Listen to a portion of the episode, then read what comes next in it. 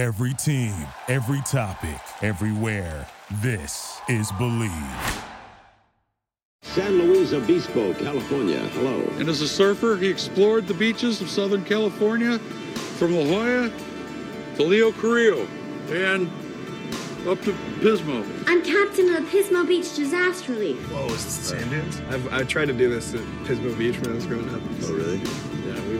Like a- sandboards. Like we'd always like make them in the garage and stuff like that, and it would never work. Never worked never worked. I am from Pismo Beach, sir. I didn't even know that there was a college here. Well, I commute to San Luis Obispo twice a week. There's a deer. Dewey just called from Pismo Beach. He says there's no way he could have grabbed your ass. California's been good to me. Hope it don't fall into the sea. Sometimes you got to trust yourself. It ain't like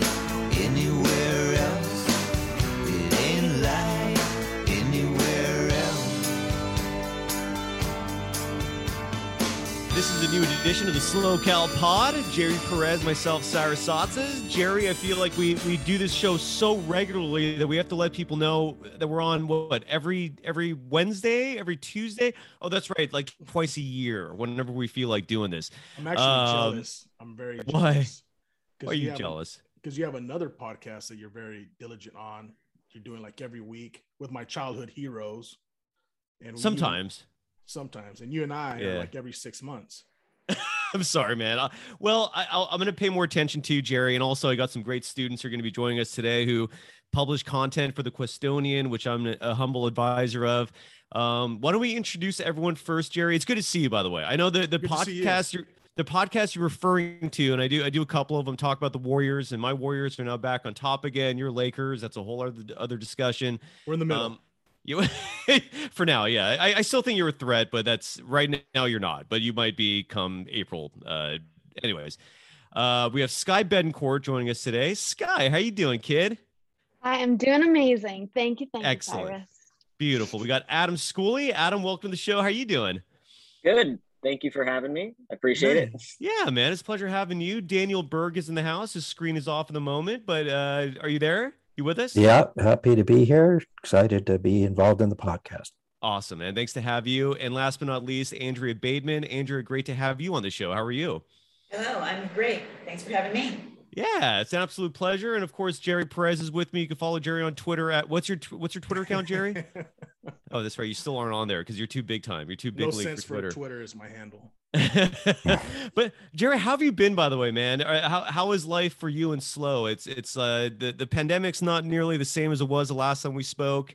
Um, it's still around clearly, but a lot of us are vaccinated, so I think a lot of people feel safer. I feel like SLO is always behind the curve when it comes to safety and you know taking You the think so? precautionary measures. Oh like yeah, dude. It's feel like, three days. In, ahead of the cur- curve. no, three days into the pandemic, people just said "f staying in." I saw people everywhere. Like three days after the pandemic started, people. I just the only attitude I saw was "f this." I'm going to do what I want. I, I, you know, I don't see that attitude everywhere. Certainly not in California, but I saw it in SLO. But how are you doing, man? I mean, how's the TV business going? How's life going for you? uh normal I, you know outside of the pandemic everything's been normal for me I, I go to work i haven't been i have not worked from home. I've always worked in the building. I look for i work for the local tv station here. So there's been a, quite a few people that have worked from home at times and there's been people that have not worked in the building since march april of last year. Um other than that it's been normal for me. Yeah SLO. I don't know. I feel like SLO has been trying to be ahead of the curve as far as Yeah. this pandemic goes. Uh i do feel like everything is starting to reach 80% back to normal. Um, there's still mask indoors, but as Yeah. far as the bars go, restaurants go, I feel like everything's kind of back at a almost like I said, 80, 90% full capacity of everything. Um, I think also at this point, I think people are tired, vaccinated or unvaccinated. I think people are starting to get tired of all this. Yeah, whether, yeah. Whether it's been I- I think- politicized or not, I feel like everything's been kind of uh, politicized to a certain extent, whether it's a vaccine or staying indoors, Anything. staying outdoors, An- an- Anything. anything and everything has been politicized over the last year and a half, It's and that's disgusting. It's ridiculous that everything in this world is politicized now. It's crazy. But uh, anyways, no, I, I I hear you, man, and and I think that's a huge gist. Is a lot of people are just tired. They just want to live a normal life again. But um, but Can I can, can I interject a little bit more? Example, Please. I've been I've been up and down the Southern California for the last month, San Diego back and forth, LA back and forth. San Diego, I went to San Diego two weeks ago, and I went again last week. Um, everything is they say masks are enforced, but nobody enforces the masks. LA, on the other hand, is somewhat a toe in of trying to for, enforce everybody to have a mask, but like I went to Venice on on Friday, and nobody really cares. Um, yeah. Yeah, that's So- how it is a lot of places, man. Yeah, so the, there's the like political, there's political talk, and then there's people out in the street just doing their thing and trying to live as normal as possible, right? Whatever, whatever normal is. I got that vibe in San Diego too. I, I'm with you on that. It was just the rules are there, but who's actually enforcing it, right? Right. And even in SLO, like you go to like like uh like Pismo, you go to Morro Bay, anything, any of these shops near the beach, you can go inside any store you want and not wear a mask, and no one's gonna say a damn thing to you. It's it's crazy. I don't like it, but that's just the way it is. Um, don't you like anyways, we could talk. Pa- yeah, listen, we could talk pandemic Okay, all day, but all we got we got four individuals here who each produce amazing things for us that we're going to talk about. Um, first of all, Adam Schooley is going to join us. He's a journalist. He's the arts and entertainment editor for the Cuestonian. What's your Twitter handle? You got you got a second one, by the way, Adam. So Adam Yeah. made a second Twitter account that's like a professional Twitter account. I think you should have just stuck with one. That's my opinion. But you do what you got to do. Um, so what do you want to promote on the show today? What, how can people follow you on Twitter? Um, you know, I can I can just throw both of them out there. Um, one of them, yeah, is more professional. I don't know what I'm gonna do with it in the future. It's just uh, twitter.com slash Adam J Schooley. The last name's spelled S C H O O L E Y, like school with E Y at the end. Um, and then the other one I've been using for a while now and a little bit more established on uh, is um, Inkling, I N K K L I N G. Uh, so yeah, you can find, find me on both of those uh, handles. And what I'd recommend, Adam, with those two Twitter accounts is use one to constantly like the other one, use one to retweet the other one. So at a Yeah. minimum, from an optics perspective, it looks like you have someone constantly like digging your stuff.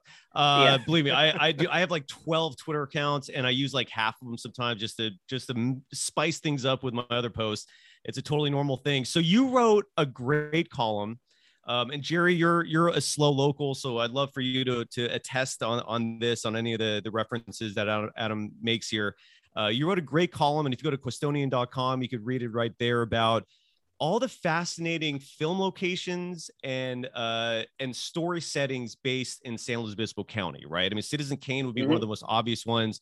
Um, but I guess first off, tell us about uh, like what stuck out to you when you're doing research on this story. Were there any surprises to you in terms of movies that were either filmed here or that were set here? Um, the first, I think, surprising thing was how many were filmed out in this location, um, not just in San Luis Obispo, you know, city, but the county. Um, there was uh, a lot of things I didn't know about. You know, like the first one I wrote about was the Ten Commandments. Um, I didn't realize that had been uh, filmed two separate times. Um, there was the original one, I think, in the 30s, if I'm correct, and then they re uh, redid it in the 50s, I think, if I'm remembering that. Yeah, 56 was the the, the one that was filmed in uh, the Nipomo Dunes. So that was that was really cool to learn about. Charlton Heston, correct?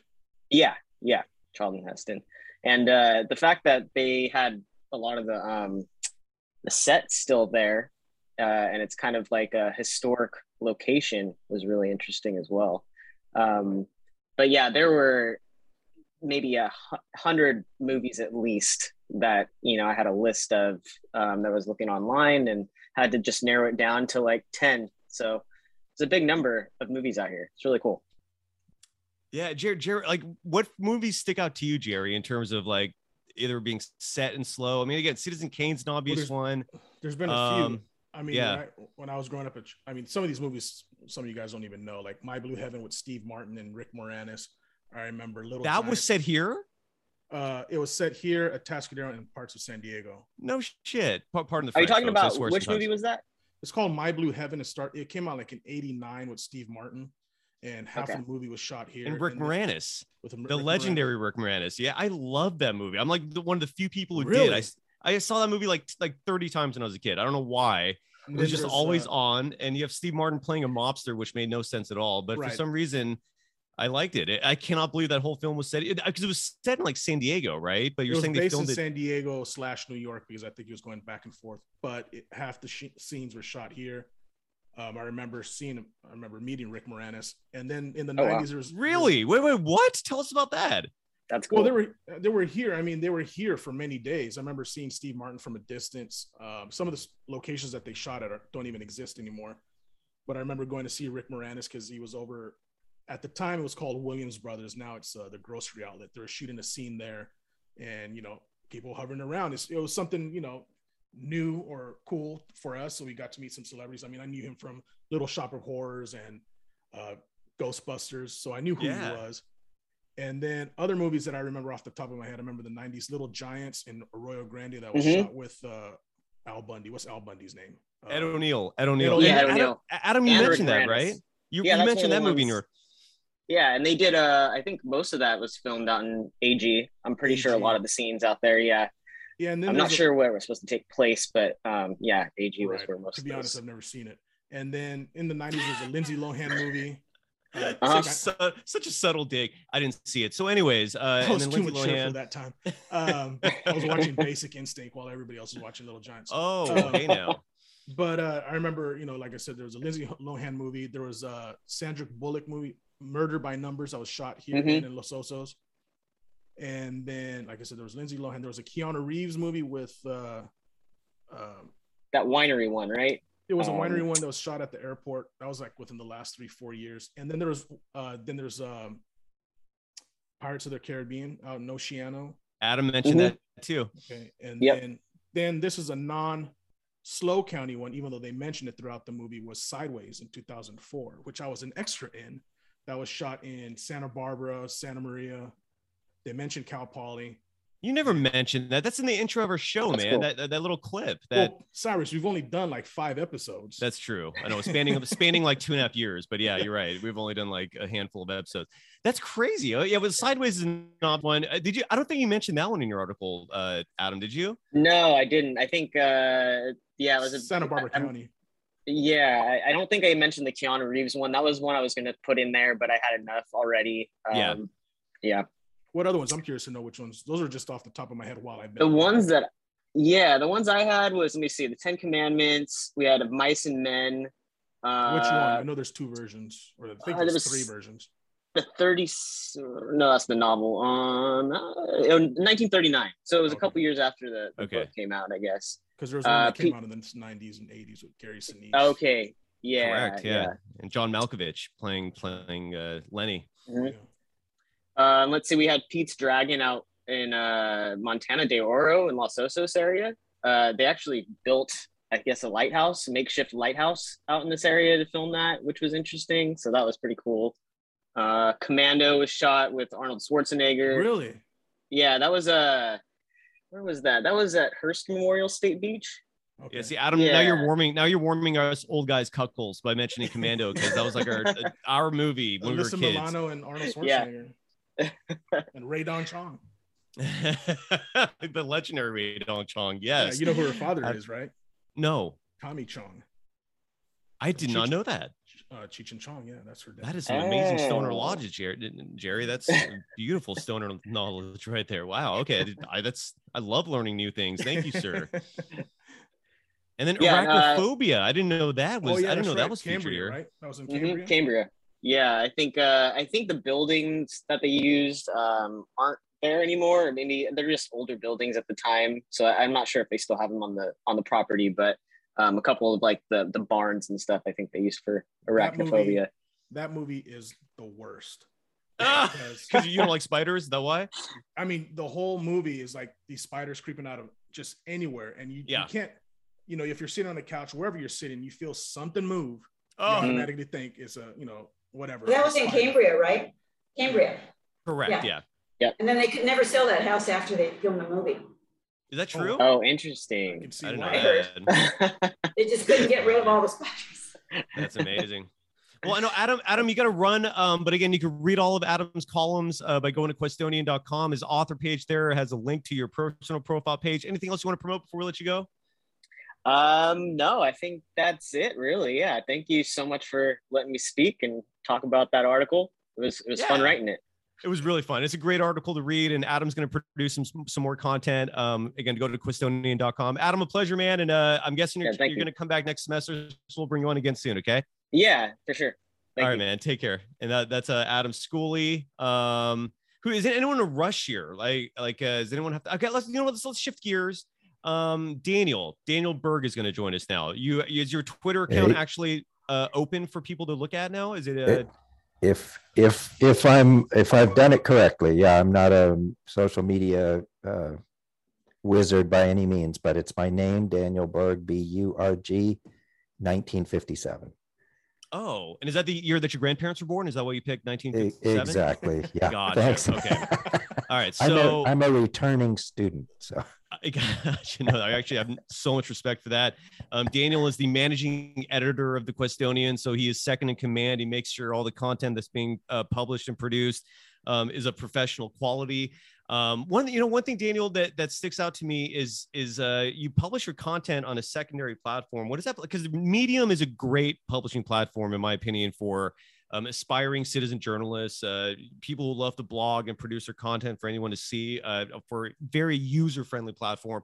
You use another one. Uh, uh, tell people about that, like how people can get involved in producing stories themselves. Sure. And just so you mentioned it, I actually have a couple drafts up on Medium as well, uh, but yet to publish anything there. The other one uh, that I use, though, is Newsbreak. And their mission is to produce local stories. So they retweet a lot of stuff or they republish a lot of stuff there. But um, uh, we were able to get a story that was breaking news on the Cuestonian that was about a student death. And uh, they picked it up on Newsbreak as well and uh, and anyone who wants to produce local stories, that's what they're trying to do. So it's it's in a way. I know we talked a little about media literacy and the things we've learned here. You know, there is a um, a need for local journalism for all the reasons that you explained, keeping uh, politicians on the straight and narrow, that sort of thing, but also Mhm. just you know letting people feel community and so that's a that's a resource that's out there it's called newsbreak.com anyone can apply to be a writer i think they do have some sort of uh, process to get you to onboard you Oh, that's interesting. Oh, so they don't just take anyone. That's there's some exclusivity there. There's a little gravitas Well- there. Little yeah except they took me so we're Uh, bar's on, pretty low That's funny. Um, yeah, Jerry and Jerry works for KSBY, a, a solid news producer here in the Central Coast. I'm not a news Um, producer.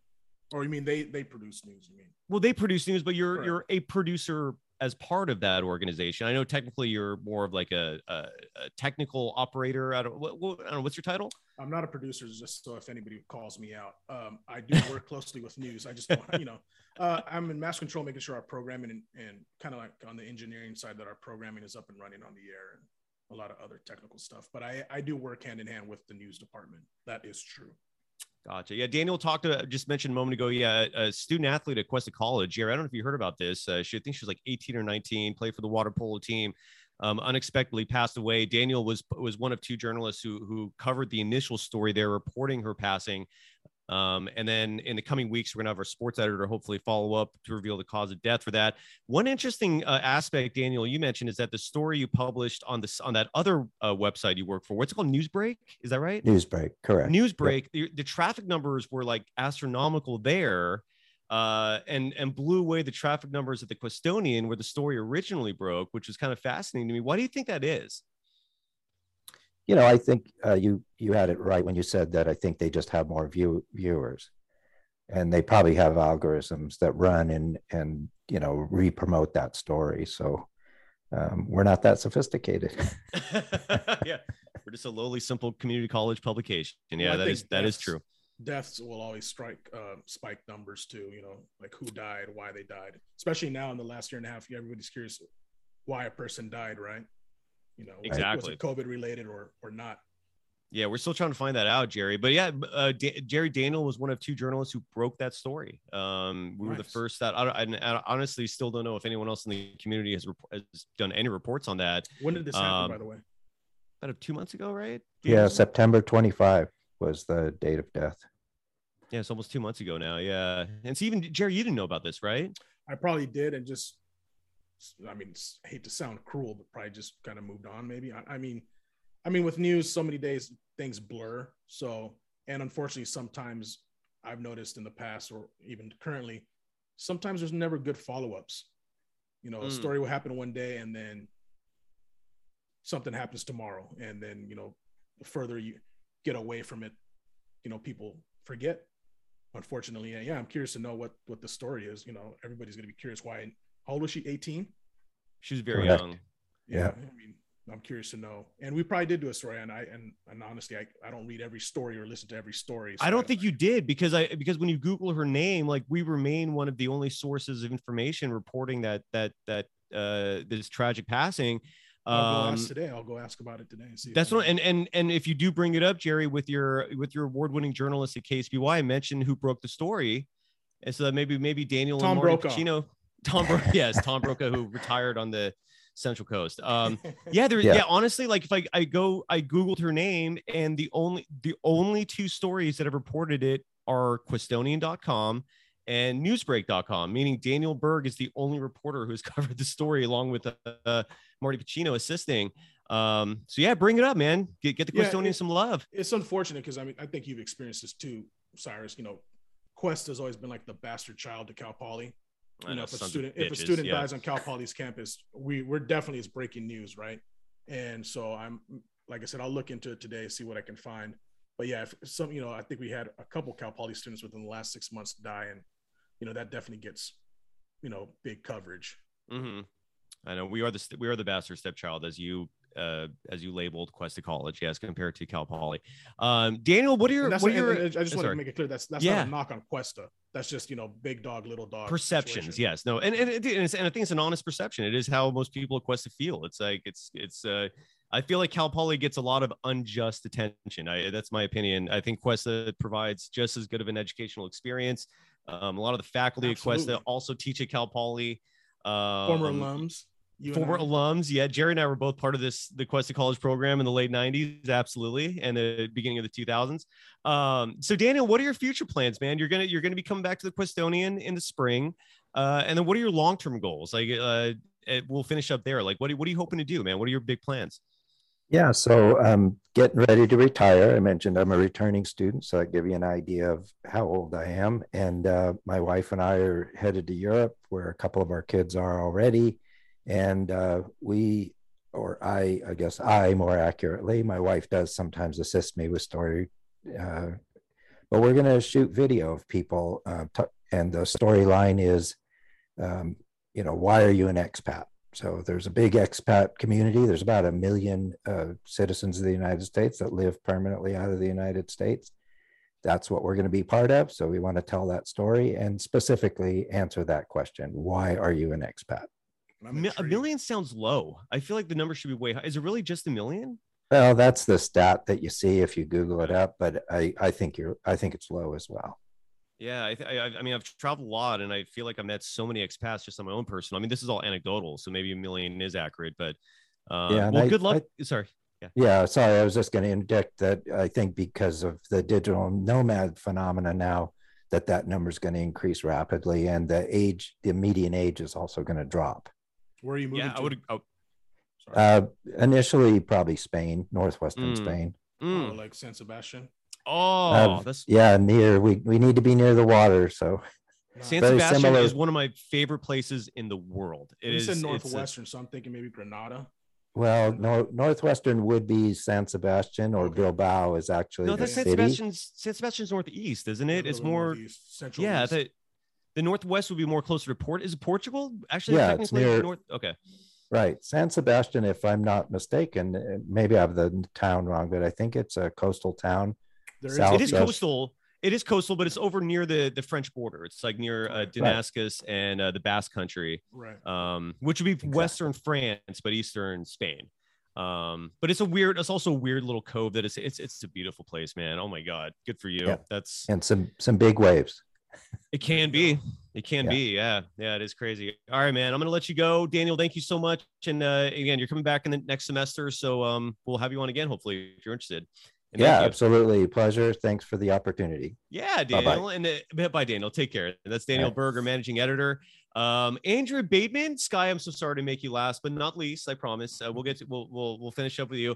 Um, Andrea Bateman is the food editor for uh the Cuestonian. Jerry, you and I love food. Um, How do you I get love this this felt figure without food? Well, I that's not that was not the point I was making, but I was just saying, I just you know, just enjoying when your taste buds just get excited for various reasons. If food is a, a huge part of that, um, but your but your focus of your stories, Andrea, has been on food safety.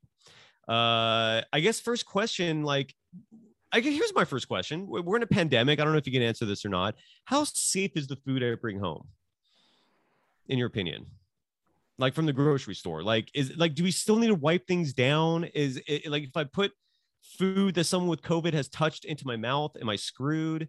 Um i had a huge anxiety issues about this for, for almost a year uh, mm-hmm. before i was able to i lost a lot of weight because of this. I mean i was dealing with a lot of psychological issues when this when this pandemic was going down for a while. Um how safe is the food? Do you know? I mean is is, are, is your guess as good as mine? I think there's some simple things that we can do to keep safe like when you when you are shopping, maybe discard those bags that you know that if you have any plastic bags, get rid of those. Don't try to reuse them. You know, um, ecologically. And um, and I think how how safe is the food? I think a lot of it, and it had to do with the shopping. You know, uh, you shop, you avoid cross contamination, you bring it to your house, and then you you know you wash your vegetables with vinegar. You know, you wash your hands first, of course, if, if you use a vinegar and water solution, that can really uh, cut down on a lot of bacteria. So that's worth doing for sure. I do that what, all the time. But what about the flavor? So, so does it affect the flavor? Doesn't, doesn't affect the flavor at all. White vinegar, white vinegar. Wow. Uh-huh. Wow, G- Jerry, did you know that? I had no idea. Well, it's a good. It's a it's a natural sanitizer. Right, I'm aware of vinegar being a good sanitizer, but as far as you say washing food, I'm assuming fruits and vegetables, right? Is that fruits and vegetables, right? Right, right. Yeah. That's and uh, but I think, but the other thing too, again, I go back into the shopping. Like say you're at Trader Joe's and you pick up a, a packet of chicken and it has a leak in it, you don't buy that. Anything that's hmm. leaking out, it could be, and then you put it in your basket on top of your bag of apples, you're going to be in trouble. You know, you, you so, could risk uh, contamination. So I do most of my poultry shopping at Costco, for example, right? Because they they usually have a lot of organic um, produce and they deliver with like Instacart, for example, so I don't have to deal with all those crazy crowds. But sometimes those chicken bags do leak. So are you telling me that if if there's a leak, is the entire package contaminated? Should I throw the whole thing away? If it's a, if there is actually a tear that's causing the leak, I would say absolutely. If there's just residual leakage underneath, that's okay as long as it's not going to get on anything else in your basket. That's what you have to be careful too. Sky, what are you eating these days? You're a college student. Uh, you know, I, I have no, I've, when I was a student your age, I am not going to ask how old you are unless you're, you're just totally okay with sharing that. But when I was a college student, like Jerry and I, when we were both kids going to Cuesta, my diet was garbage. Like I would eat burritos a lot. Uh, what was the place you and I would eat mostly, Jerry? Like the burrito place was it Roberto's or was it? No, it was back Roberto. in the day. It was called TA's, also known. Yeah, Tio Alberto's. Oh, those burritos were amazing. Yeah. I gained so much weight eating those things like every night of my life. Um, every night I had like a TA burrito. Is Tio Alberto still around in SLO? No, they closed down about, gosh, maybe seven, ten years ago. Um, I mean, they were the they were the number one spot downtown. I mean, that was the place to go to, especially yeah. on, a, on, a, weekend. You know, when you got a case of the munchies, drunk. That's that was the spot. And I don't know why they closed because I mean, if you ask me, as far as business wise, I mean, they were booming. I mean, yeah. But I, I don't know why they eventually closed down. I know they try to convert themselves into like a, a burrito wagon, burrito truck type of a thing, but I think that only lasted like a year or two, maybe max. So I, uh, I have no well, idea. Well, my whole point is that when I was when we were young, I ate like shit. Uh, Sky, what are you eating these days? What are kids your generation consuming for for diet? You know what? Um, definitely like my first year or two out of the house with parents, uh, it was like a culture shock and coming to SLO, especially because there's no drive-throughs and I'm a oh, lazy oh, yeah. college student. So like honestly, like I wouldn't even go. I lost a bunch of weight coming here too. And then I hit a point where I was like, okay, I actually need to learn how to cook for myself because um, in the household, you know, I had uh, the mom make the meals for me. I was spoiled, not gonna lie. Right, so we all were, yeah, I, for most of us, yeah.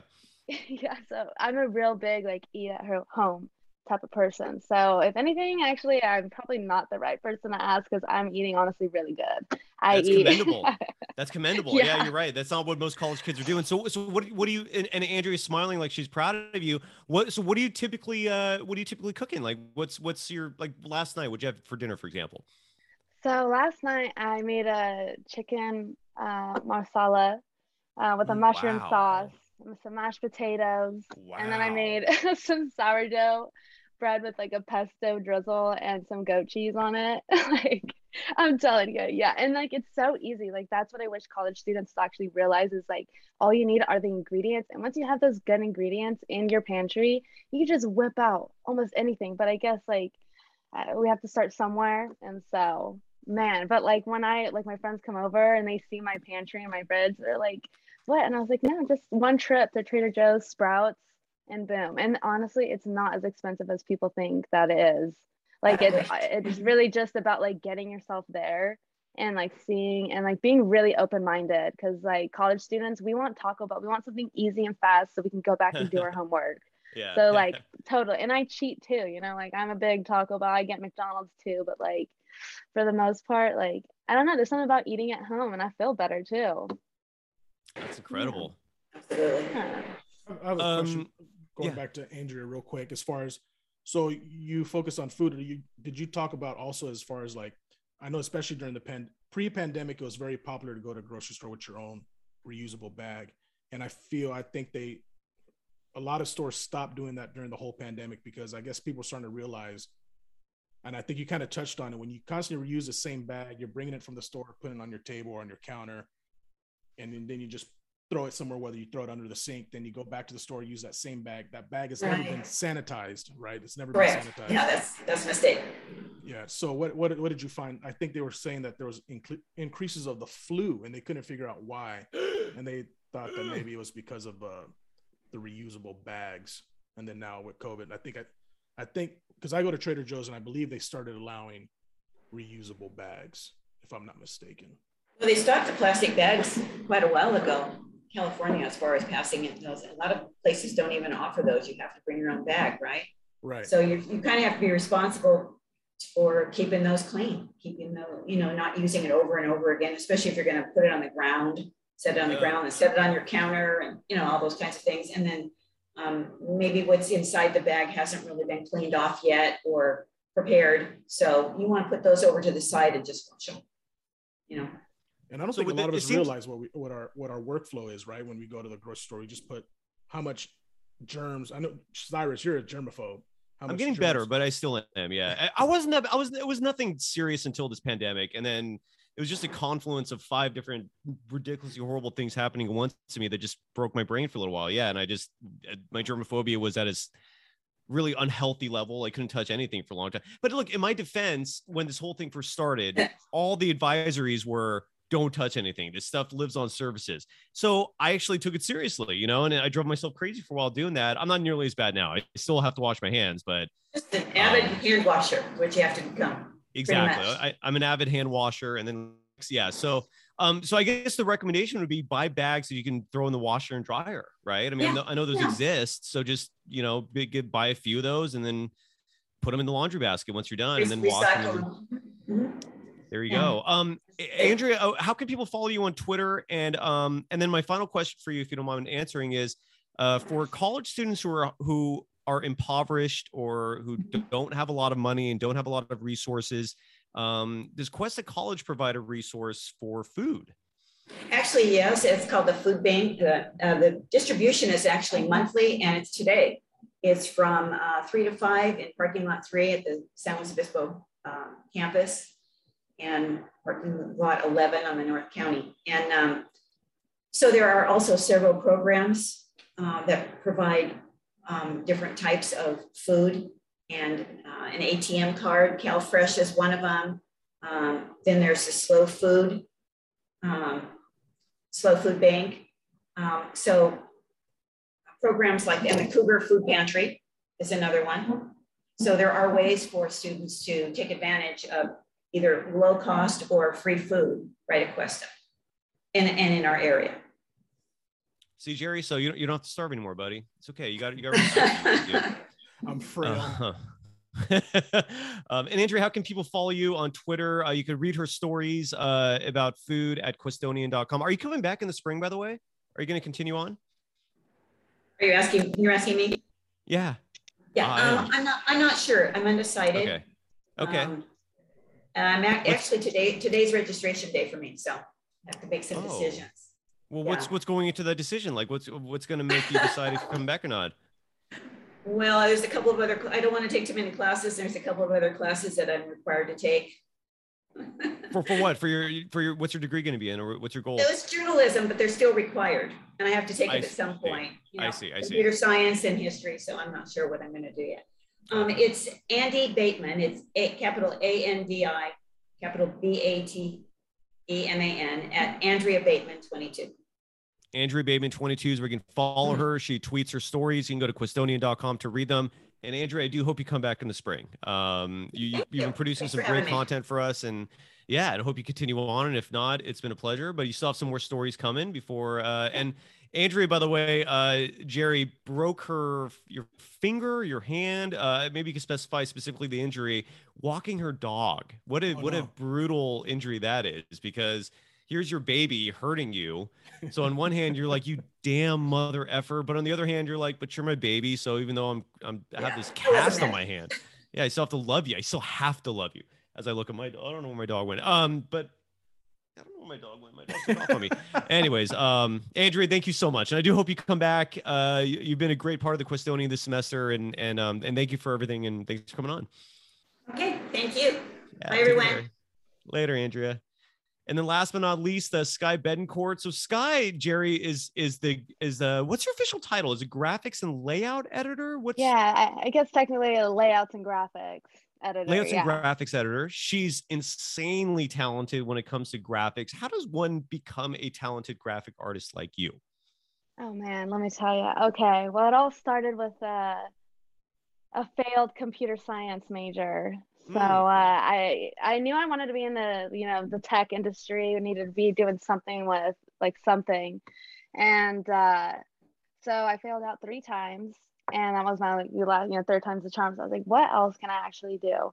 So I was like googling day and night. Web page development was like definitely like that's what my end game is is web page development then i started getting more deep into like user experience design and just like kind of like doing so much research it just one i would up to like 2 or 3 a.m and uh, i was like you know what okay i'm going to veer off computer science and i am actually going to start taking some graphic design some photoshop some like other stuff to kind of help with my web page development um, goal so I started off taking like uh, Photoshop and user experience design classes at Cuesta, and I just like fell in love. I loved it so much, and I just like continued doing it. And um, I finished all like the Adobe classes, and Adobe is just an amazing program. You can do pretty much anything that you can imagine and you just keep learning more and more every single day. So I'm still learning so much, even with that poster, like the advent poster, like they're little things, but they're huge things. And so um, I think I just, yeah, fell in love with Adobe and took it from there. And Nice. yeah, I'm just investing a lot of time, energy. Last night, I stayed up till 3 a.m. Uh, finishing the, the poster for our class. Wow. But like, yeah, like once like you get that creative edge, and last week I'd mentioned that, you know, I was going through a little like fart, like a brain fart with like any type of art. I was like, could not get anything out of me. And then last night I was like, oh my gosh, I feel it coming. And so I just kept going, going, going. And hey, finished project. Nice. So, So, so you yeah. experience writer's block, but on, on an artistic level. That's yeah. fascinating. Wow, Jerry. Are you good, Jerry? With the with, are you an artist yourself, Jerry? Like, can you create art on your own visually? Well, I do photography, so I do know what she's talking about about as far as like Adobe because I do Lightroom and Photoshop and Nice. and the possibilities are endless to the point Mhm. where it's kind of like you know when you have a cable you have too many options right that you don't know where to start or where to begin from um I was gonna Definitely. I was gonna ask her do you work better under pressure like okay I got a deadline and it's tomorrow I better get on it now or uh, how Well- does your creativity work You know what? That is like one of the main yeah procrastination is uh, uh, oh god it just soul sucks me like um so honestly yeah when the deadlines come but it's hard because sometimes the pressure is so much that my brain just like completely goes like done like it's blank and there's absolutely nothing left of me. And like there's some days where yeah i have to turn in projects later. I have to i'm like late but like it's like my art my name on it. So i'd rather be late and mm-hmm. then turn in something that's just like unacceptable. I don't want my name on that. So like right. honestly yeah like the date like that pressure it definitely helps to a certain extent. And then after that extent it's just like game over. Um i'm oh. done. Can't even look at you anymore actually. Right. I'm mean, like rethinking my whole career. Right. Art i mean if you want to i guess use the laws of art being an artist it's all about rule breaking which means that there are no rules there's no timelines right? Theoretically there's exactly. no you know you're to create what you're to create and you know when you make it you make it. And yeah when you're dealing i guess with real world of like deadlines it does kind of like you know that's where the roads meet on how to create something. Yes yes. And like last night actually that's kind of something that pressured me because i knew i had class today. And i was just like no dude like i have to get something out like just start somewhere so i just started doing a bunch of research on different type of posters layouts uh, all that stuff. And then i was like okay wow i actually feel like inspired right now. And i took that and i led with it and i sent it in this morning. And um, i feel like honestly really good about it too. And i'm glad that i kind of had that like writer's artist block because i think that this work was like a lot more clean and better than like the work that i had turned in before. Incredible yeah jerry if you actually see the work she's producing i'm blown away it's uh she i she's like her like her projects she's working on is a lot of it is updating logos that previous students have, have produced and i used to think those were good and then i'm seeing for the Cuestonian.com, nice. correct. Yeah. And then I'm seeing her work and I'm like, oh my God, like there are levels to this. And she is she is break breaching, you know, the the the ceiling in terms of of progress and, and of improvement and of work. And I'm very impressed, Sky. Um, I can never come close to doing what you do. So so mad props. Um, what do you hope to? What is your like like dream goal? Like, what do you hope to do? Like, when are you going to? Tra- do you hope to transfer to Cal Poly eventually, or do uh, what's your what's your uh, undergraduate goal, and then what's your career goal? Yeah, so um, I applied to Cal Poly to their graphic communications, which I really, really love their program because a lot of other programs just kind of offer the graphic design aspect. But that communication that Cal Poly is offering, like, it's just something that I want to specifically like study. Like, I want to work with people. I want to like know how to work with people and like groups and teams and all that stuff. And I know that Cal Poly has that program ready. And they also have like a user experience and user interface um, uh, like classes that you can take too, which I'm honestly really interested in. And I really want to go towards more like the science version of graphic design because there mm. there there really is like well, with user experience like it's all analytics and statistics and oh, like, do they look here, like left, right, in the middle of the page? Like, it's just, yeah. So Cal Poly has a wonderful program for that. And I've had a couple of friends take that, but I also applied to San Diego and Fullerton, which mm. are other good options as well for that's my, that's my alma mater. That's my alma mater. Aztecs yeah. for life, baby. hey, bad second choice and not bad area either. So hey, no, can't complain. No, no heck yeah. no. You picked two amazing spots to, to set your goals for, and I could see that you're both brained. I, I it's it's unique where you have you the computer science background. Um, I kind of feel you because my mom's side of the family is very mathematic based, very STEM based, and then my dad's side of the family is just artists. Um, so I kind of feel both the struggle sometimes within me, but uh, yeah, you definitely seem to have that, and, and it's a recipe for success. I see great things uh, coming for you, Sky, and Thanks for all the great work. Anything you want to promote? Do you have a website people you want people to check out or any I know you're not really much on Twitter, but any social media, promote away. What what would you like people to know about you, Sky? You know what? I would love, love to connect on LinkedIn. So like you Damn. get a you know hold on me. My uh, LinkedIn is at Sky Bettencourt, Sky S K Y E, Bettencourt B E T T E N Court. So yeah, I would love to connect, get some some uh, projects going. I love doing freelance stuff. I'm always always doing projects. So um, yeah, I'm even getting a project going for my coworker right now. He's starting a business on his own, so I'm getting a logo going, and nice. I'm always doing side projects. So LinkedIn is definitely my my place to go. Love it. Sky, thank you so much. Yeah, thank you guys for having me. Yeah, that was a pleasure. All right, I'll see you Thursday. I'll see you soon. And we're, and we're recording this on t- Tuesday, November 16th. Uh, just in case people are wondering, because I know Andrea mentioned the. f- I forgot to follow up with that. She mentioned the food, Food bank court, being yeah. open today, but when people are listening to this, it- today is Tuesday, November 16th. Um, so I don't know what the exact days are. The food bank's open. But Sky, thank you so much. I'll see you in a couple days. Um, are you coming back in the spring, or are we going to lose you? I hope not. Oh. But I I'm definitely coming back. Yes. I'm coming. All right, yeah. good, good. We're Without a excited to have doubt. I love it. I actually love this class. Like I l- it feels like a having you. job. I mean, I'm not paid, but hey, I can't I complain. know, I know. I'm getting Well, some depend- projects and portfolios out. Well, When it comes editor in art- chief. Yeah. I'm sorry to say, when it comes No. to art, it's going to take a long time before you get paid. exactly. but she's Oh, got the yeah, computer science. But to you got the that. computer science angle, so I think she's she's going to be one of those that actually does find a way to make money off this. I I am confident. But uh, Crossing my fingers. all right, Sky, thank you so much. Yeah, of course. Bye, Jerry. It's nice meeting you. Nice meeting you. Take care. Yeah. Beautiful, and that's Sky Bettencourt, Jerry, man. Uh, what's going with your Lakers, buddy? Like, Just uh, l- let let it all out, dude. I don't think things are as bad as as the media's making out, just because so many people do hate on the Lakers. Um, I you know I what are your thoughts as someone who's a diehard fan? Obviously disgruntled, but but at the same time, you can't. It's not surprising when you mix all these people, these alphas, you know, guys that were the the main go to guys on their own respective teams. You know, Russell Westbrook coming from OKC, he was the man. Um, Anthony Davis in New Orleans was the man, and LeBron everywhere he's been, he's been the man. Mhm. And it's shown time and time again that you know you can't bring five Hall of or Carmelo Anthony going back to Carmelo too. At one point was the man on his team. So you got a, a lot of egos you have to check, a lot of talent you have to check. And my biggest frustration is I, I knew there was going to be a learning curve that you know it, it happens.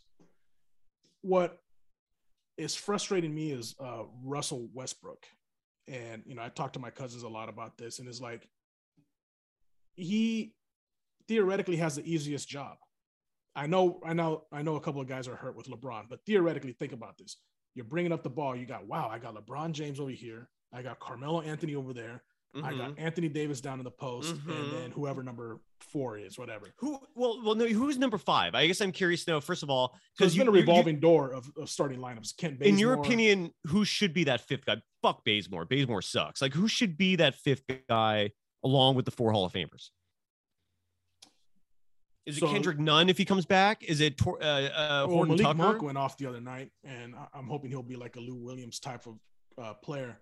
Yeah. But it, it really doesn't matter though, too, Cyrus, because I mean, like I said, even if you're coming down the court with LeBron and AD, all those guys are just bonuses, right? So, Mhm. so theoretically, Russell Westbrook, he constantly makes himself the one, number one option when he doesn't have to be. It's like you got the easiest. You got you got the All Star team. You got a dream team that you don't have to slash all the time. You don't have to run a, a fast break. You don't have to outrun the offense or the defense. Where like I see him coming up the court and the guys are still ba- barely at midcourt. Not, and it's not because they're lazy. It's that sometimes you see these guys that just outrun Yes. the play or whatever the fast break, and you're just like, hold, hold up, man. You know, it's a 24 second shot clock. You know, you do have time to slow it down a couple seconds. Like, okay, let's get our bearings and see what's going on. And with Russell, he's 100 miles an hour, 100 miles an hour. And I guess it's better in life to have to slow a guy down than to have to speed a guy up, right? But it's like you're at the age of, I think he's what, 33 now, 32, 33 Somewhere around there, yeah.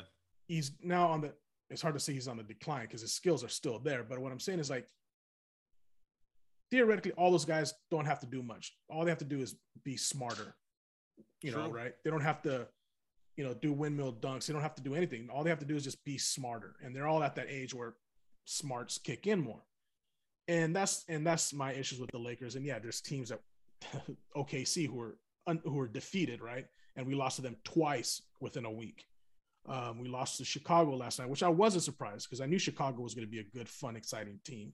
Mhm. Um, and then we lost almost by 30 to uh, was it the Timberwolves on Friday night? Yeah, and, And, that's he and that's to- ridiculous. Stuff like that is ridiculous.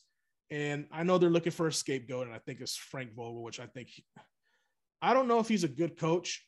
Actually, I think he's a good coach. I don't think he's a great coach, but I think the problem with Frank Vogel is he's not he didn't come in to the Laker organization as a champion coach, right? So I think I'm I'm starting to believe that they don't have his respect. Oh, and oh, that's not good if that's true. Well, That I don't know. This this is my speculation. This is not from what I've read, but I think the problem is like, you know, even when he came on two years ago, everybody knew, okay, who's really coaching the team? Is it LeBron? It's LeBron. Yeah, it's LeBron. This is LeBron's team. Yeah. Exactly. So not only is it his team, but is is he the coach? And everybody knows, okay, he's the coach. So when you always have a player, not not necessarily punking, but controlling the narrative of everything, you do have to sit back and realize, okay, what what is Frank Vogel? You know, is he just a lame duck, just sitting there, unfortunately? Because he look, he brought a championship in his first year. Yeah, he did. You know, Yes, he did. so now, you know, you wonder, is he like an Erik Spoelstra? You know, Erik Spoelstra, yeah, sure, he won a couple of championships with, you know, Dwyane Wade and Shaquille O'Neal, um, and LeBron also, right? Oh no, no, he won three. he won. He won, won three two. championships. No, he won two with LeBron and Wade, and then one with Shaq and Wade. Shaq So and Wade, I believe, was uh, Pat Riley. Oh, you're right. Oh no, no, no. Yeah, you're right. Oh my God, I'm sorry. Yeah, I know. Yeah. So Spoelstra was part of that staff, though. I think, right? He was part of the staff. Okay, but so there was issues still- too when even though he was a two-time champion coach, you know, him and LeBron butted heads. And so I think as a player or as a team, I guess you have to realize, okay, who's running the show? There's a got to be a guy on the bench, you know, with the with the you know the with the board drawing up the plays, and then there's got to be the guy who's the coach on the floor. We all know that's LeBron. And Yeah. um, so I'm hoping, you know, there's a sportscaster that I listen to all the time. He goes, the deadline should be Christmas. Of For what? what? Just to know where the team is at. Okay. All right. So a month from now, a little over a month. So a month from now, because a month from now, now you're like a third of the way through, and then you should hopefully by that time things should start to click, you know, hopefully, and and who knows? I mean, look, LeBron is out, um, Trevor Ariza is out, Talen Horton Tucker just came back. He just came back, and he's huge for you guys. I really do Right. believe that. But go ahead. Yeah. So theoretically, you have three squads. You know, the starting squad, the bench squad, and you know the scrub squad. But you really have potentially eight starters right there, and that's the problem when you have so many starters, right? Carmelo has embraced his six man role, which he's been great at. in all honesty, Carmelo's one of the few bright spots for your team this year so far. I mean, he's he's he's actually been. Cl- I feel like if there's the only player who seems to be a great fit of this hodgepodge of new players you brought in is Melo. I mean, he's putting up a lot of big numbers. Look, man, and I, here- thought, and I thought he was going to be the issue before West uh, Westbrook got there. I thought he was going to be the issue. because defensively he still is an issue. But look, here here's a. I, I I can't believe I'm gonna actually talk about the Lakers in terms of trying to help them or being positive here, but look, your team is old as fuck. I mean, everyone talked about that before the season started, and LeBron missing all these games is evidence of that, right? I mean, he's old, dude. He's fucking 37 years old now. Um, to me, like, if Vogel wants to be a great coach and make this thing work, and I don't think this is going to happen, but this is what I feel like he has to do. He has to fucking look at Russell Westbrook and say, the only way we're going to win a championship this, year, the only way we're going to succeed this year is if you give us 20 assists a game and stop caring about points. And to a lesser Yes. extent, stop caring about rebounds because the rebounding numbers, he gets so many of these damn triple doubles because he always ends, ends up defending the shittiest shooter on the team, on the opposing team, and then he just backs off. And he leaves that guy open. That guy shoots the ball, and, and Russell is down at the post, ready for the rebound. That's how he gets all these rebounds. People don't realize this. He routinely covers the worst shooter, st- stays back from that shooter, gives him space so the shooter is tempted to shoot, so he can get the rebounds. And he ends up getting over 10 rebounds a game typically and averages a triple double for two years in the NBA. He has to stop doing that. They, they, he is actually, when he tries, a, de- a decent defender if mentally he's checked in. He's rarely checked in mentally defensively. That's a huge problem with him. But if I'm Vogel, I go to Westbrook and say, I only want assists from you. If you push the ball up, great. Make someone else fucking score. Make other people better. Stop caring about your own points. I think that's number one. And I think number two, they need to figure out who that fifth guy is. Uh, DeAndre Jordan, I think, sucks. Um, I would not play him much anymore. I think Rajon, I don't know why the fuck you guys are playing Rondo and Westbrook together. That is the worst combination of guards. I'd rather have Rondo start the point, to be honest. With I, you. I mean, I, I just don't put those two together. Like the plus minus when they're on the, the floor together is disastrous for you guys. And, and Vogel still keeps doing it for some stupid ass reason. Um, So- Trevor, if you're, you bring up Trevor Ariza, if you need Trevor Ariza, you guys are fucked. Like I wouldn't even mention his name because he's a scrub. He's a 15th guy on your bench. You need Horton Tucker. You need Monk. Um, and Kendrick Nunn, I think, was a huge part of your plans. You need that guy to start playing soon. And I think if you make those guys as involved more, you have a shot at this. But if Westbrook thinks he's a fucking superstar still, who can put up 20 something points a game, you're done. You have no shot. That's just my take on your Lakers. So, three points. Um, there's a couple stats in the history of the NBA that are very uh, mis- misconceiving. Is that is that the word or mis uh, misunderstood or misinterpreted? And then the third one was uh, the problem with the NBA now is that you got too many hybrids. And what I mean by that, there's no traditional one, two, three, four, five. Yeah, yeah, it's positionless guard, basketball guard, now. right? Yeah. Short, uh, the one for those who are listening, the one is a point, the shooting guard is a two, small forward is a three, power forward is four, and the center is a five. You got everybody playing slightly out of position. Russell Westbrook wants to be the one and two. LeBron wants to be one, two, and three, and occasionally Yes. four. Yes. Anthony Davis, who's a center, wants to be a four and a three. Yeah, he doesn't want Uh, to be a five. It's it's And you know what? fuck. He's dominant when he's the five. Yes, the but he doesn't want to do it. thing. He's the most when he's staying within the four and the five range, and within ten to twelve feet of the basket. He's Karl Malone, Yes, he You know, is. he's He's, dude, he's Giannis. He's fucking Gian. Yeah, you have a Giannis on your team. You do. and it's great that he has a good stroke and he can shoot for three. But I don't want him to shoot from three. Yeah. you know, we got Yeah. Carmel- Carmelo for that. So the two big misconceptions I could I think is the word I was looking for when it comes to stats in the NBA. One, uh, if Michael Jordan scored more than 40 points, you're going to win, which was completely false. And they noticed in stats that anytime he scored more than a certain point, you knew it, it meant that he was doing everything and you can just let him shoot. He's not going to score 100 points and everybody else is going to be shut out of the game. So it wasn't until Phil Jackson said, Hey, we need to bring you down, spread you out a little bit more, and distribute the ball more and make it more of a team game, right? Yeah, Obviously. yeah. Now, the other counter to that is like, whoa, this guy's doing triple doubles. So he must be distributing, being defensive, getting the rebounds, and scoring. And they've noticed too that with the triple double does, which is bizarre, does not guarantee you victories at all. Well, Westbrook Westbrook changed that. It used to, and He then and then proved the point. He proved the point. yeah. And even when was Oscar Magic was getting them, and when Magic was getting them, when LeBron was getting them, when Draymond Green gets them, your team wins. For some reason, he's he dominated the team that wins, stat. but the statistic is still not like a dominant win if you get a triple double. And and yeah, you're right. Russell, how many times did he do it? Did he two? we two years in a row? averaged he averaged it twice, I think, like in a season, which is fucking insane if so you think about you that. know, but- for kids who are looking at basketball cards or reading the newspaper stats or online stats, ESPN, you're like, wow, dude, he's triple double. yeah. And you're exactly right, Cyrus. I'd rather have him 20 assists with 12 points and eight rebounds. yes, yes. As you opposed to, to. 20 10 and 10 you know or t- 20 15 and 10 i'd rather have my my my power forward do a 20 you know 10 and 10 stuff like that and uh and it, it's funny how triple doubles you think that oh that's a guaranteed victory and it's It not. used to for the most part, not not anymore. Right. But uh, yeah, you know, I, I'm sorry, Jerry, I, I, and I got to run. We've been doing this forever, man. But um, I want to ask you this about your Lakers, and then we'll we'll call it a day because we're going to do this again next week if you're free. Um, should if the if the trade is there, I don't know if Dork Elvis, uh, the nickname for the the general manager of the 76ers, Daryl Morey, who I cannot stand. I think he's vastly overrated, and and he's bungled this whole situation with Ben Simmons. His value was there a year ago, not anymore.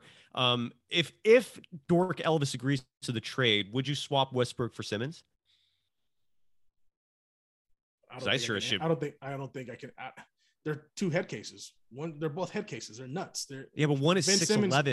One is six eleven. One is six eleven and plays defense. They both can't shoot. I got Anthony Davis for that Yeah, but now you would have a second Anthony Davis who can also handle the ball and who actually doesn't want to shoot.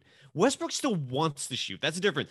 You don't need more offense necessarily. You need defense, and, and Simmons plays that. And he's fucking. You'd have a point guard. I, I don't know if I'm if I'm the Lakers, I would do that in a second. But that's me. I was just wondering as a Lakers fan what you thought, but you're not. You're you're you're not sold on that. That's interesting. yeah I don't know and That's it sucks that you want to All end the show so bad because I mean your team who's still down Klay Thompson is dominating which is the Oh, Warriors thank you. Thank you. Well, look, again, we're recording this Tuesday, November 16th. I got a lot of hate right now I'm to deal with on Twitter from uh, all these fucking Kevin Durant fans because um, uh, this this podcast, I, I, so I do two Warriors podcasts. One of them is going to actually just launch in a week or two. I just got this is a new opportunity I'm excited about. And Jerry, you're welcome to come on that anytime you want with me. Um, uh, but even though it is a Warriors podcast, so maybe I'll bring you on when they play the Lakers that could be the but uh but um uh, you know, my, my colleague wrote this article, uh, a column for the San Jose Mercury News about how Stephen Curry is winning the battle against Kevin Durant. And you have like these this this massive throng of people who call themselves Warriors fans, but who simultaneously love Kevin Durant still. And it's like, um, because he's, he's not stud. He's, he's, an amazing he's a stud. He's an amazing player, but he's no longer on this fucking team. I guess Sure. my issue my issue is with people who seem to forget that basketball is a team sport. Right. Like you have a lot of people who just and, and LeBron, I feel like started this a lot. And, and maybe it's a millennial thing where a lot of people are worshiping individuals in basketball and, and less so the team, even though this is a fucking team sport, right? So my angle is, dude, Durant left the Warriors. He never even gave us a reason why. And I defended the decision to to say Steph's winning that battle because they are on opposing teams, and you could look at those two in a competitive way. They're playing tonight against each other, and that's a huge fucking game for the Warriors, who I, th- I think they're going to win this game. By the way, I think they they lost that Charlotte game partly because they were looking ahead to this game. But um, dude, you have a lot of people who are like jumping on me because like I'm not showing Kevin Durant love. It's like, dude, why should I show Durant love? He Well, we all know why he left. we, all- still exist. That's my point. At least give us why. a reason. Well, the We reason don't know is- why. I- You can I- assume. You can assume you know why, but he's never explained once why. He's never given a specific reason why. We're gonna assume that the reason why is because he wanted his own team, right? Ego. I guess. I It has, guess. it has to be. It has to be. The, and, I see it in soccer all the time. You know, I know you're so not. why not just guy. why not just admit that? Like, why not just come out and say that? He because he's a avoids it. sensitive douche. We all know that. Yeah, you, you were mentioning thank earlier. You were mentioning you. earlier about the multiple uh, Twitter accounts, and he Yes. he followed your rule of like Oh, liking each yeah, other's he- accounts, right? And then you realize it's the same guy. Um, uh, it's ego. it's, it's these guys want to be individuals and yet a team champion at the same time, which is you can't have that. And I, Mhm. the reason why I said soccer is because at one point, I don't know, you, you should know who Messi is and Neymar. Of course. Yeah. Messi, Neymar, and Luis Suarez were in Barcelona, which were their top three forwards, with the exception of Ronaldo, who was on another team. Right. And Neymar was like, I want, you know, he didn't say it in so many words, but it was very hinted like, I want to have my own team because he knew that as long as he was on the same team as Messi, Messi's the god. And, and Messi lives up to the hype as well. So he's like, I'm going to go do my own thing. And okay, cool, whatever. And he hasn't been good since. He's been decent. He hasn't been, Yeah. you know, the thing. And, and to kind of go back to the GM type of situation, and if you learn anything from the last dance with Michael Jordan, is it's the main reason why you should not allow the players become the GM. No, Because you're at right. You're look at 100 Durant. percent right. You look at Durant in, in Brooklyn. Oh, I got my boy Kyrie, who's a nutcase. Whether he's Nutcase, right or wrong about the vaccine, if it's not the vaccine, How could he be right? How could he be right? Well, At this uh, point, there's no evidence that it would even Sure. indicate he's But right. what yeah, I'm but saying is like some people do agree with the vaccine on his theory. Sure, whatever. You have your, your right to the opinion. yeah, yeah. But what I'm saying is if it's not the vaccine, it's something else. If it's not Dude, I something mean, look, else, it's something you're else. right. It's You're right. No, no, no. You're absolutely right. You're absolutely right. I mean, this is a guy who, for a fucking year, was a proponent and perpetuated this insane fucking belief that the Earth is flat. For a year, he was going around saying this. He had to apologize. The NBA made him apologize for that stupid view. This is, dude. Kyrie Irving is a nut job, dude. Whatever his source of information is, I, I, it's psychotic because it's so backwards.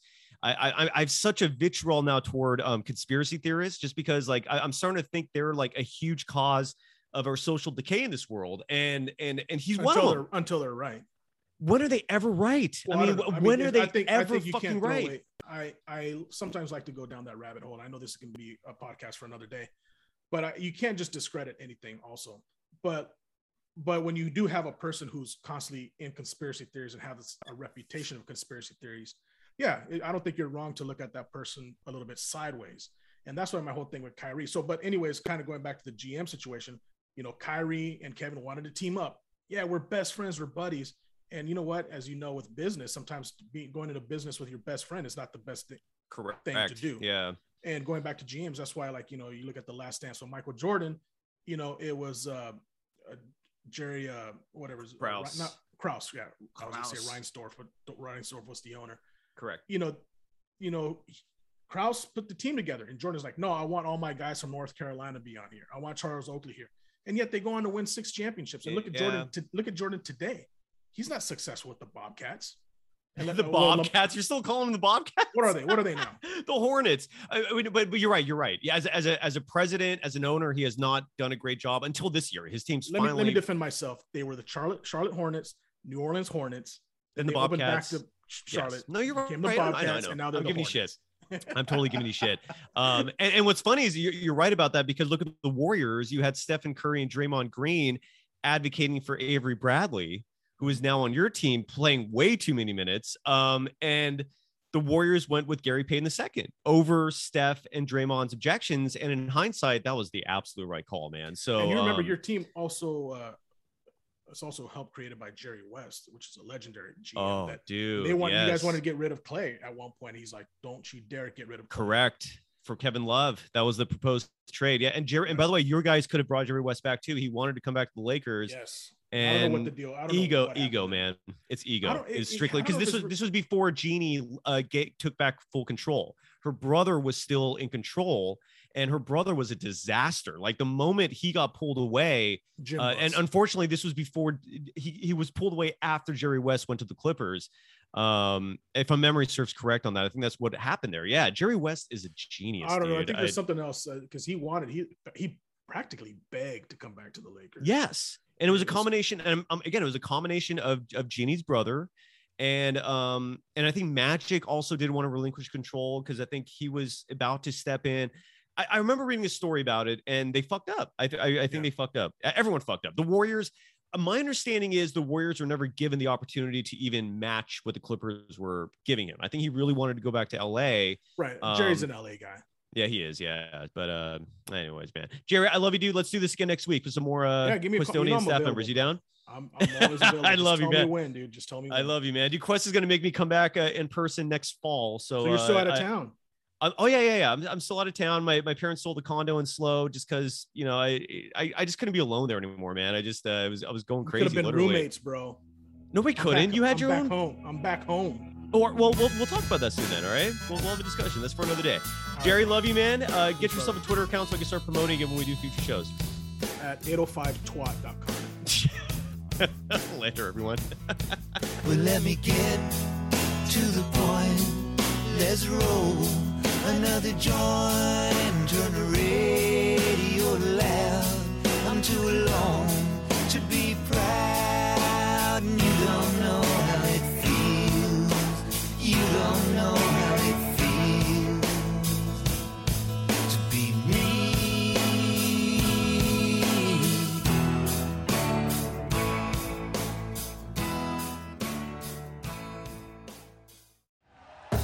Thank you for listening to Bleav. You can show support to your host by subscribing to the show and giving us a five star rating on your preferred platform.